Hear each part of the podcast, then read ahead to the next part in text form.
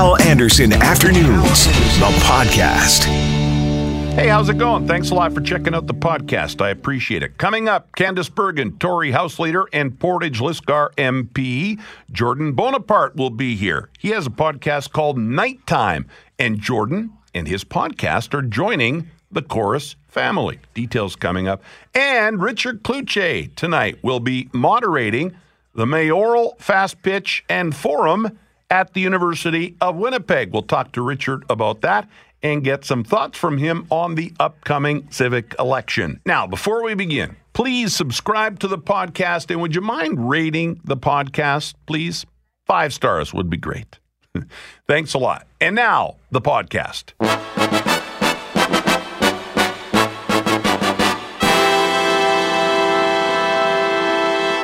The Tory House Leader in Ottawa and the MP for Portage Lisgar joins us now on the phone. Candice Bergen. Candice, good afternoon. Good afternoon. How are you? I am excellent. Thank you for doing this. So, an interesting day yesterday on Parliament Hill. Tell us about this Liberal crossing the floor over to you guys. Well, uh, this this particular member of Parliament, Leona uh, Alleslev, I think is feeling and articulated yesterday what a lot of liberal uh, voters are feeling and what even some liberal insiders are feeling, and that's real frustration, if not anger uh, and deep concern about where this country's going and the fact that Justin Trudeau uh, and what he promised just is not uh, following through. So she she crossed over. She stood up yesterday. She spoke with integrity, with conviction. She's a former uh, member of the Canadian military. Uh, she's a former executive, a very smart bilingual woman. Stood up uh, of her own volition and said, articulated her concerns, and then she literally crossed over and and joined us. She she said that she needed to, that she wanted to. She she felt that Andrew Scheer and the team here that we have a firm grasp of the urgent issues that we're facing as Canadians, and that we are ready to confront them. And so we are really pleased to welcome her. She's going to be a great addition to our team. Any concerns? Because I'm hearing a bit of this from listeners, not a lot, but a bit of this. Any concerns about her character and the ethics of this, you know, abandoning the party that she was uh, elected uh, to under that banner? Well, I think a couple of things. She has made a real effort to try to bring her concerns uh, to the prime minister, to the people around him. Uh, she said it's been met with a deaf ear. She's given it uh, some very earnest thought and real, real, real effort. Uh, in her speech, she talked about it. She said, "You know, my loyalty is not to party; it's to country." And I think that she, being part of the military, she's got a real sense of the importance of loyalty to country. She will face the voters. She'll face the voters in the next election, and she'll be held accountable uh, to the voters for every decision that she made. But you know, her argument is I can't serve my constituents uh, in this caucus. I can't serve my constituents as a liberal. I can't condone what the prime minister is doing. This is not what I signed on on what I signed on for. Basically, was her message. So, uh, I, I, you know, and any, anybody who listens to her for even two or three minutes. You can hear her strength, you can hear her integrity, you can hear that this is a woman of real conviction, and nobody crosses from the government into opposition. You know, there's there's no perks to be handed out here in opposition. Mm. That that was a big move for her to make, and, and I think it really showed her motives, which is her love for her country. You know, Canadians don't go to the polls until next year, but are you sensing a shift out there, Candice, where maybe some people that did vote Liberal last time will go Conservative this time? Hal, I am hearing it. I've been traveling across the country over the summer, certainly uh, in Manitoba. I am hearing it very loudly. There are a lot of people that voted for Justin Trudeau, wanted to give him a chance, but they have seen him fail over and over. And I mean, this past summer, whether it's on NAFTA, we're not getting NAFTA signed. You know, while Mexico's signing a deal, the Prime Minister is surfing in Tofino.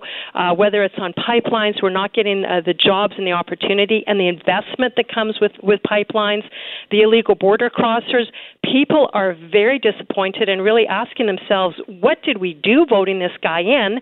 And we cannot afford another four years of, of him. You brought up some of the issues I think that were sort of forgotten yesterday with this floor crossing, and you touched on many that will be focused on uh, in the Commons. What are some other things that Manitoba voters are telling you, uh, issues that are important to them?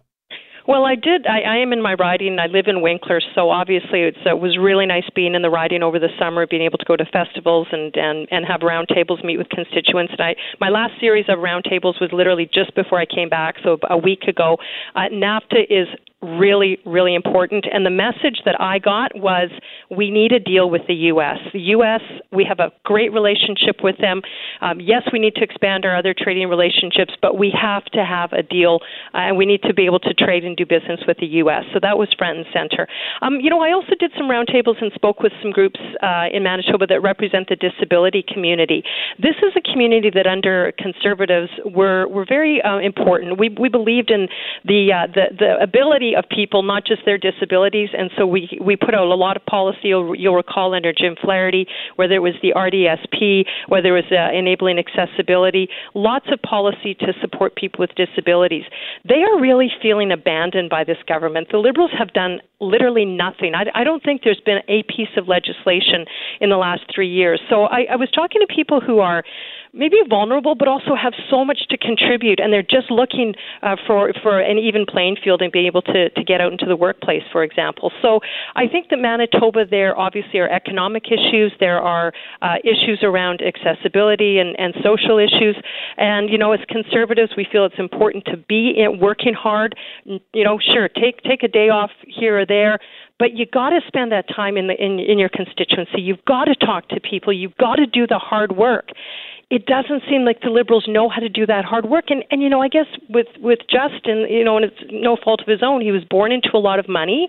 He's never had to really figure out boy i better work hard because i got to get that paycheck because i got to pay the bill. He doesn't really understand that. So you know i find in my riding portage lisgar these are really hardworking people, and I think uh, Manitobans really relate to hard work, and from hard work comes results, and, and we're just not seeing that out of Trudeau. Talk about your leader. You mentioned our Prime Minister, Justin Trudeau. Talk about your leader, Andrew Scheer, because I hear from a lot of people that he's not getting out there enough, that come election time, people aren't going to know your leader, Andrew Scheer, well enough. Well, this is every opposition leader um, gets that kind of feedback. They're op- in opposition, and I think in this case, our leader, who has been traveling across the country, meeting, he's been in Winnipeg, I think, three times over the last summer, uh, and he's coming back to Winnipeg. Maybe he's only been there twice, but he's coming back actually this coming week. Um, but you know, in opposition, especially when you're up against a celebrity prime minister who uh, is literally a celebrity, and the media follows him, I, I understand that. But with the people, what's what's what we know is the people that meet Andrew.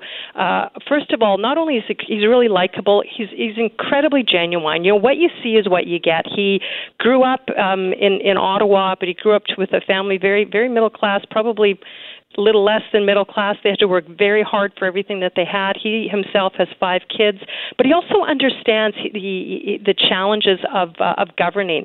He's incredibly smart, experienced. He's got uh, he, he's been underestimated before, put it that way. And when people meet him, they say this guy this guy has got what it takes to get this country back on track. So we are certainly, you know, happy when he's in, in the province, happy when, when he's in different parts of the country.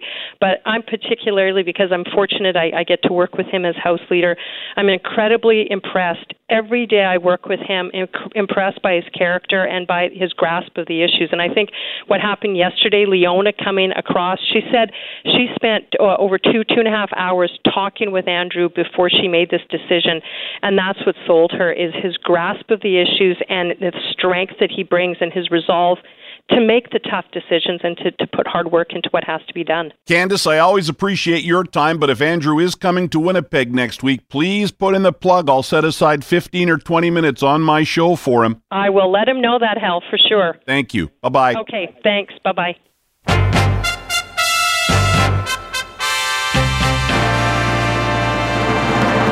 You are tuned to the Nighttime Podcast, focused on the fringe of Canada. The Nighttime Podcast, great podcast. Only a few years old, but boy, it is popular. One of the most popular podcasts in Canada. The man responsible for it, he does it all. He was the creator, director, producer, host, all of it. Jordan Bonaparte uh, joins us on the phone here now. Good afternoon, Jordan. Hello, great to be here, Hal. Well, and welcome to the Corus family. This is cool. Congratulations. This is big. Yeah, I'm excited. I feel like um, the the new guy in the office, but I also feel like the young cool guy. So we'll see what happens. you are very cool. Your podcast is really cool. I started listening to your podcast a couple of years ago, you were doing some stuff on Oak Island, and I love Mm-hmm. Oak Island, the Curse of Oak Island. So I listened, and I don't get every episode, but I listen quite a bit. Nighttime is fantastic. How did that all begin for you? Well, first of all, thanks for the for the kind words. I'm also an Oak Island fanatic, but where it began with me really was my and this people uh, your listeners may roll your eye their their eyes at this, but my grandfather and grandmother claimed to have been witness to a UFO event in 1984 in Cape Breton. Uh, my granddad. Uh, Maybe when he turned about 92, he started talking about it all the time, becoming almost obsessed with it. Uh, so I decided I was going to interview him a few times and do a bit of research and see if I could figure out what he may have seen back in '84. Um, what I ended up putting together was about an hour-long audio documentary, I guess you'll call it. And I wasn't sure what to do with it, so I just decided to release it as a two-part podcast series. And so I released it, and to my surprise, a whole bunch of people listened. So I went ahead and made a third episode and a fourth episode, and now I'm on my, I think, close to my 70th episode, and it's just been growing and becoming more fun, and I've been getting better at it as I went. So that's that's really it. It just started as just a little thing I did once, and here I am years later, uh, a member of the Corus family. And one of the most successful podcasts in Canada, which is just incredible. It's yeah, it's bizarre to hear that, but I, I don't, uh, I don't feel like that. I think it's, uh, I'm just happy to have listeners who uh, who engage with the stories and get as into it as I do. I don't really gauge the success on downloads or any of that kind of stuff. I really just look at how many people kind of get get into the stories the way I do, and I, turns out a lot of people are into the same weird stuff as me. You mentioned your grandfather and the UFO. I am not rolling my eyes because I'm into all that stuff. Bigfoot, right. UFOs, paranormal, ghosts, you name it, I'm into it. So I'm not rolling my eyes. What are some of the subjects that Nighttime takes a look at? Because it's some of that, but it's also, uh, well, like for example, your latest episode, it's about a, a missing man. Yeah, that's right. I kind of I mix it up, and I do that so I I don't get bored myself, and I also do it because I'm trying to kind of surprise my listeners and give them something fresh every episode. Generally, what I do is look for interesting or unique stories from across Canada that people who don't follow the weird and unusual things that happen will be surprised to hear. So sometimes it's going to be a, a crime story. I do a lot of mysteries, paranormal stories, and sometimes I just try to find, you know, unique or weird people, places, or events. Like I did an episode last month on Frankie MacDonald, who you may know as the Be Prepared weatherman from love- Cape Breton Island. I love Frankie. He's great. I just played his uh, big warning for Hurricane Florence the other day. Yeah, so I did one on him. Would just be an example of like again, a lot of my listeners are outside of Canada, so a lot of people who listen to my show will hear that episode and hear Frankie for the first time. So that's kind of kind of it. I just kind of mix it up with different stories, and really my my goal with the show is to convince people, Canadians in small towns across the country. I want to convince them that the world outside their door is a lot more magical and mysterious than you may think it is, especially so if you're tied down with a job and a mortgage and a car payment and getting the kids to their sports games. I just kind of want to infuse a bit of the magic and mystery that I always knew was out there. And turns out, uh, in my research at least, it's all over the place. You just kind of have to look for it a bit. radio and podcasting really it's a it's a great partnership because we're kind of doing the same things you know it's different but it's sort of the same we want to engage with an audience Yeah, it's it's going to be interesting to see how it works out. Because one thing I've always felt with my podcast is doing it on my own in my you know off my laptop in my spare bedroom sort of thing. It's just um, I felt like kind of like this renegade doing it completely on my own, but.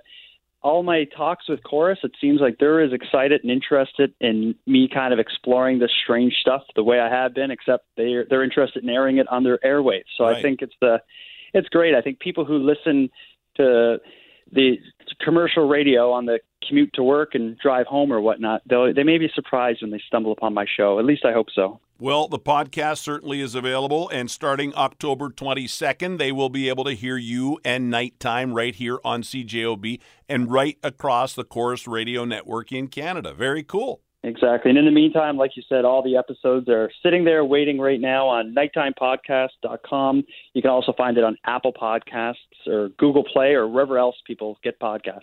Hey, before I let you go, Jordan, tell us a bit about this current episode that's up, The Missing Guy. Yeah, the most recent episode is the story of uh, the, the disappearance and search for Ryan Shtuka, who is a 20 year old man from Alberta who for a, a, the winter season, he went to Sun Peaks, which is a ski resort just outside of Kamloops. Uh, he went there with a friend. They were planning to work the ski lift and you know have a great summer or great winter snowboarding and whatnot. However, as it turns out, one night they were at a small house party. Uh, nobody has seen Ryan leave the house party, and they haven't seen him since.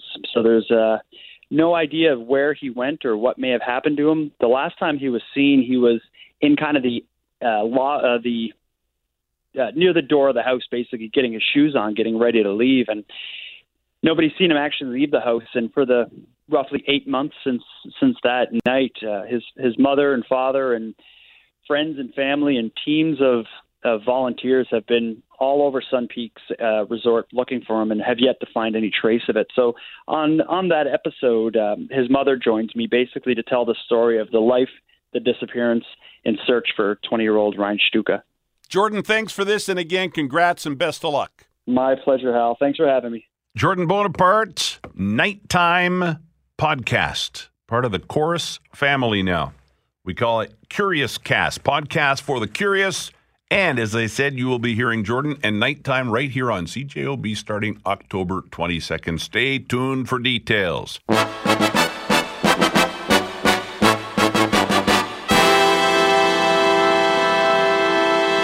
Uh, 4.30 today, if you don't have your paperwork in, if you're running for council or school trustee or mayor, uh, you're not in the race. And so, how many people, Richard Cloutier, do you expect at your forum tonight that you're moderating? I'm told there's at least seven. That Mm. may be fewer than that, depending on what happens at 4:30. If you want to run for mayor, you need 250 signatures. Yes. For city councilor, it's uh, only 25, In the ward you're running in. and uh, they have to be verified. Mm. Uh, so. Uh, we'll be interested to see if all seven get their paperwork in on time. And this is unusual for me because usually uh, I've done forums or debates where there's two, three, maybe four candidates. But once you get into more than four, Yeah. it becomes a very different dynamic. Uh, the part of the format for tonight at the University of Winnipeg that starts at seven o'clock is fast pitch. And you see that a lot now based on the TED Talk. So what is that? Explain what that is. three minutes and there's your pitch. And um, part of me would love to have a- nine year old in the crowd judging this. And, you know, if they look down or look away or, you know, start to yawn. Yeah. they get yanked off the stage. Right. But that doesn't happen. This is a more polite approach. Yeah. And in that three minutes, the candidates can really say anything they want. The focus of this debate is more environmental issues. Uh, so part of the format goes with very specific questions for the candidate. But when you get as many candidates as you do, you don't get the debate, you don't get the crosstalk. What happens is that you get a series of of statements, and that can be a little bit more frustrating. But so be it. Uh, uh, you know, the the mayor has said that he wants to participate in forums that uh, all the candidates are invited to. And if that's the case, uh, he's going to have a cakewalk, at least Yeah. in these types of public forums. Uh, I'll be hosting one towards the end of the campaign. How many are you doing in total, by the way? Uh, three, maybe five. wow. We'll see. Uh, the next week, I'm doing the downtown biz one that's focused in on downtown issues, and there they have some hoops for candidates to go through. They've asked them to provide answers and videos, et cetera. And then uh, the format for the uh, the final one with the chamber that I'm involved in the week before the election, they're trying to narrow that down just to the top candidates, and that always seems to be a l- well attended and uh, focused in on, simply because you know based on um, participation, polling, these are the candidates that actually have a chance. This is this is sort of boiling down, at least at this point. We're a ways out yet, but this is boiling down to a two-person race, or it Yeah. appears. It's our incumbent mayor Brian Bowman and Jenny Motkaluk, who is uh, his main opponent at this point. The polling came out. The mayor's got something like 22. She's got 11. Were you surprised that almost 60% in this latest polling undecided? No, not at all. I don't think people are engaged in city politics. They're engaged when they're asked for an opinion about Portage and Main or whether they're happy. Is the city on the right track or the wrong track? And I'm not sure that that question was asked. And I think it's very important that that question get asked in the polling. Uh, simply because uh, it, it's more a gentle, general feeling and sentiment. Mm. And I realize that some candidates uh, are bringing up the crime issue. And uh, what happens in polling is that if it's covered a lot, that's top of mind for people. Mm-hmm. And uh, so, yes, I think unlike four years ago, crime is more of an issue now than it was. But I don't get a sense that people are really unhappy with uh, the direction that the city is going. I, I, don't think that there is this attitude about throwing the bums out. And let's face it, once you're mayor, yeah, it's tough to knock you off. You're mayor for life unless you do something egregious. Uh, and and if you've done something egregious, usually you get the message and you bail yeah. and you don't run again. And that was certainly Sam Katz's decision last time around not to run mm-hmm. again because his negatives were up. Having said that, Brian Bowman made a lot of promises going in four years ago, and uh, he's turned out, according to many, as the typical politician that yeah. has really watered himself down, especially on some of the issues he's so passionate about. He still says he's passionate about it, but I'll be fascinated with some of these other races that are going on, not just the mayoral yeah. race. We've got some open candidates, open races and so the where framework, there are where there are no incumbents, and so that means it's wide open. Four races are that way, unless somebody steps up and uh, competes against Janice Lukes in the newer riding that uh, she's running in. She'll she'll win by acclamation. Mm-hmm. But other than that, we've got uh, some pretty interesting races as well at the council level. And depending on who comes in, I'll be fascinated to see the group that uh, Bowman, if reelected, has to work with. Um, I think that this is a two person race, or at least we in the media are going to try to make it a two person race. Yeah. Uh, so she, let me ask you a question. Sorry to interrupt, but I want no, to ask no, you a question relating to that. So you're moderator tonight. Do you try and get the two of them to go at it a bit, or uh, uh difficult in a seven uh, right. when you have that yeah. many candidates and they're uh, depending on whether they're drawing lots or whatnot. I, am what will happen tonight is that depending on the order, I expect Jenny to take some shots at Brian. Mm. Oh, and for sure. Brian yeah. would love to have the opportunity to rebut, but that's not part of the format. Mm. So that can be a little frustrating at times, but we'll see if. Mm-hmm. Uh, now, the one next week is a lot looser format, and uh, that's where we can have a little bit more fun. Yeah. Our question of the day at CJOB here said about uh, roughly, I'm going by memory, about half of the people uh, weren't really crazy about the job that Mayor Bowman has been doing. Either really don't like it or or sort of don't like it. And then I think about Portage and Main being on the ballot, and I think, boy, you know what? If if Portage and Main brings more people out, that could hurt Bowman. It could. And I, I, think that if people are passionate about it and decide to go out and vote on that plebiscite, well, then I might as well stick around and vote for the rest. Yeah. Uh, and chances are, if they don't want Portage and Main open, and that seems to be a majority, they're likely not going to vote for Bowman. But who votes in municipal elections? Right. Uh, they're generally older voters. Mm-hmm. And really, it's about getting the vote out. Yeah. And um, do not underestimate Bowman's team. Absolutely. He's got yeah. a very good team. And don't uh, underestimate Jenny's team. She's got a good team in place. She's uh, changed communications director. I think you're going to find her to be a lot more sharp and focused when it comes to her messaging is concerned, and certainly going to poke holes and poke at Brian every opportunity he gets. I'll mm-hmm. be interested to see whether or not he acknowledges her or not. Because uh, if you're a front runner, you're just running your own campaign and you don't acknowledge anybody else in the room. You thank everybody.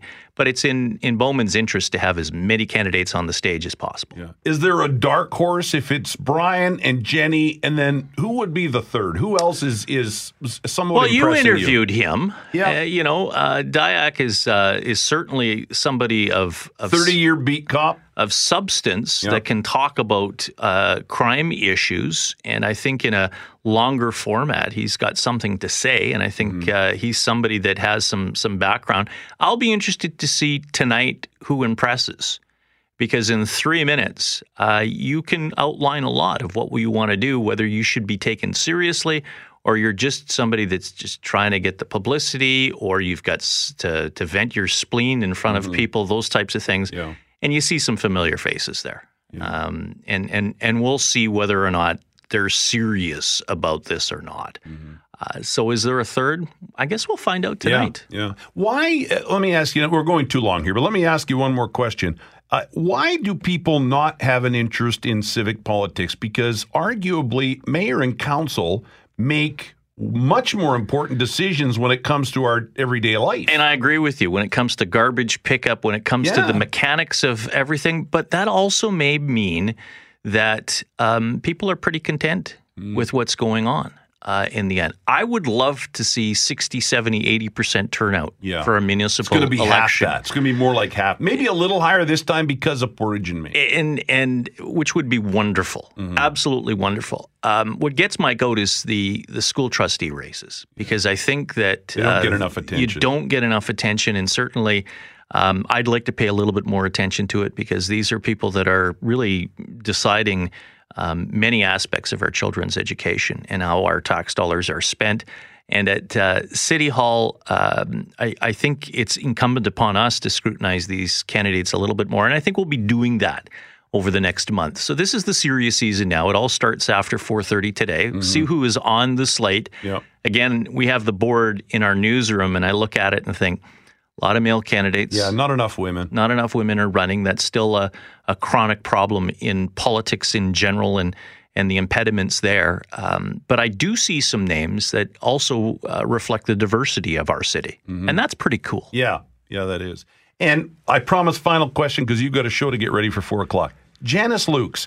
I like Janice. When she went in as a counselor, I wasn't sure how she was going to do, but she has really proven Uh, to be, in my opinion, anyhow, a really good counselor. And I think that's why she faces no opposition, or we think that she will face no opposition come 4:30 today, because she's really proven herself as. I, I thought it was when Janice was elected, I thought, oh, it's going to be bike path, bike path, bike right. Path. Well, that, and that was her background, but right. she she but she has really become a, a, a real solid politician in the nicest sense. Yes, and she is uh, able to stick it to others nicely as well. Yeah. She's one of the people behind the whole referendum idea. Yeah.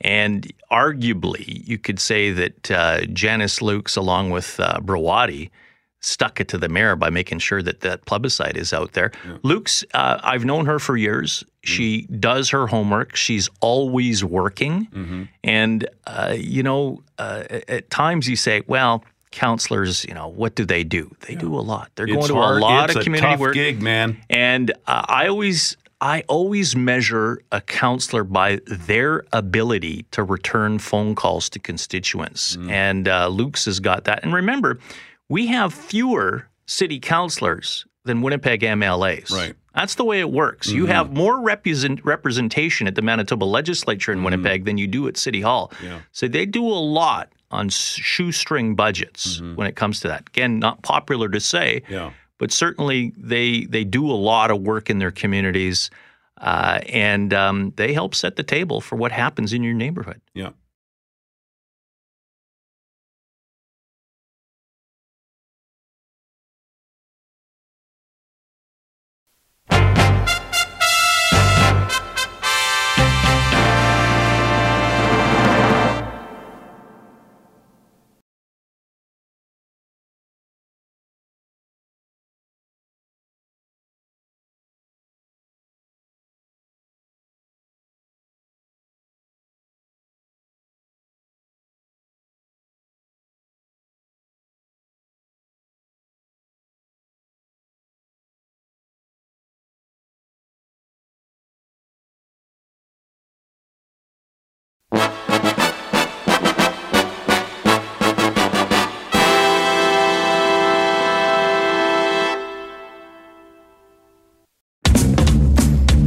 Hal Anderson Afternoons, the podcast, is available on Apple Podcasts, Google Podcasts, and anywhere you find your favorite podcasts.